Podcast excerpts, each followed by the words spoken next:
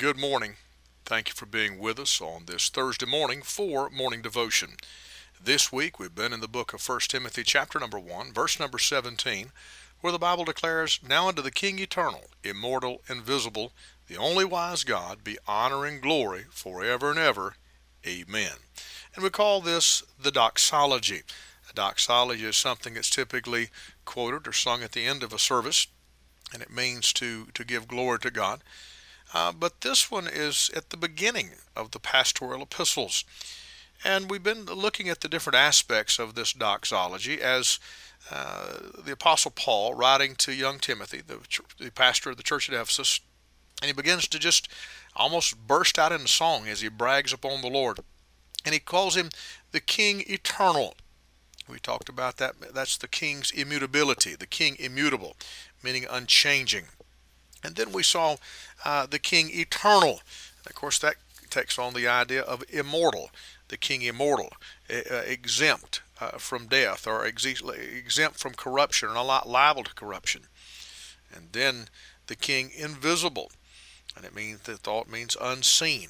Of course, we had we know he has had the ability to appear and to disappear from the presence uh, of uh, of humans uh, there after his ascension. And then the Bible declares the only wise God.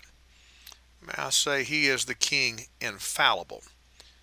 And uh, you might say, well, well, what does that mean, infallible? Well, uh, too wise to make a mistake. You see, all the other gods that are worshipped by mankind, they're foolish. And and the gods of this world they're a product of one of two things either human imagination or some type of demonic deception. And they're foolish gods because either way they're false gods.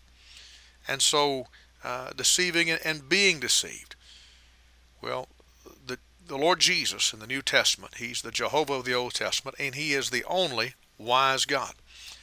Paul said that in Colossians that uh, in Him are all the treasures of wisdom and knowledge.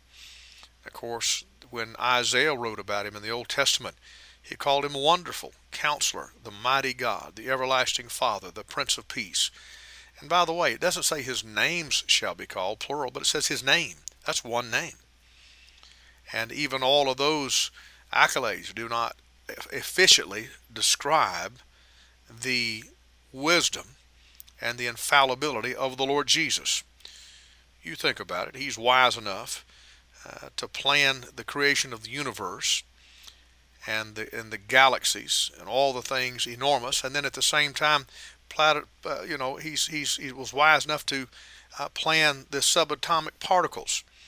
He had enough wisdom to throw everything into its orbits, never any of them colliding, and then at the same time, he had uh, the wisdom to create atoms that would hold together. The heart of an atom would hold together. The protons uh, would, would hold the heart of the atom together.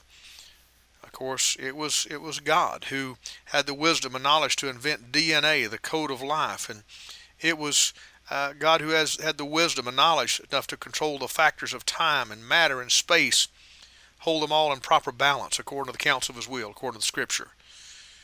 And of course, we could we could go on with this, but what I'm trying to say to you is that uh, he's the only wise God.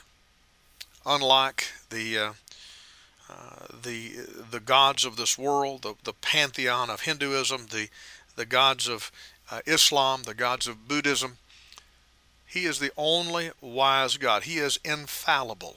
He makes no mistake. It's often been said, if your uh, if your house caught fire, would you have to rescue your gods, or would your God rescue you? During many of these natural disasters in foreign countries, we see people putting out rescue efforts to save their gods. Well, I'm glad that the God we serve is all wise. He is the King uh, immortal. He is the King uh, immutable. He's the King invisible. And He's the King infallible. Father, thank you for your infallibility. Thank you that you're, you're the only wise God. And Lord, may we serve you with our whole heart in Christ's name. Amen. This is Pastor Randy Barton of the Anchor Baptist Church, 3232 Hendersonville Highway in Pisgah Forest, North Carolina. Have a great day.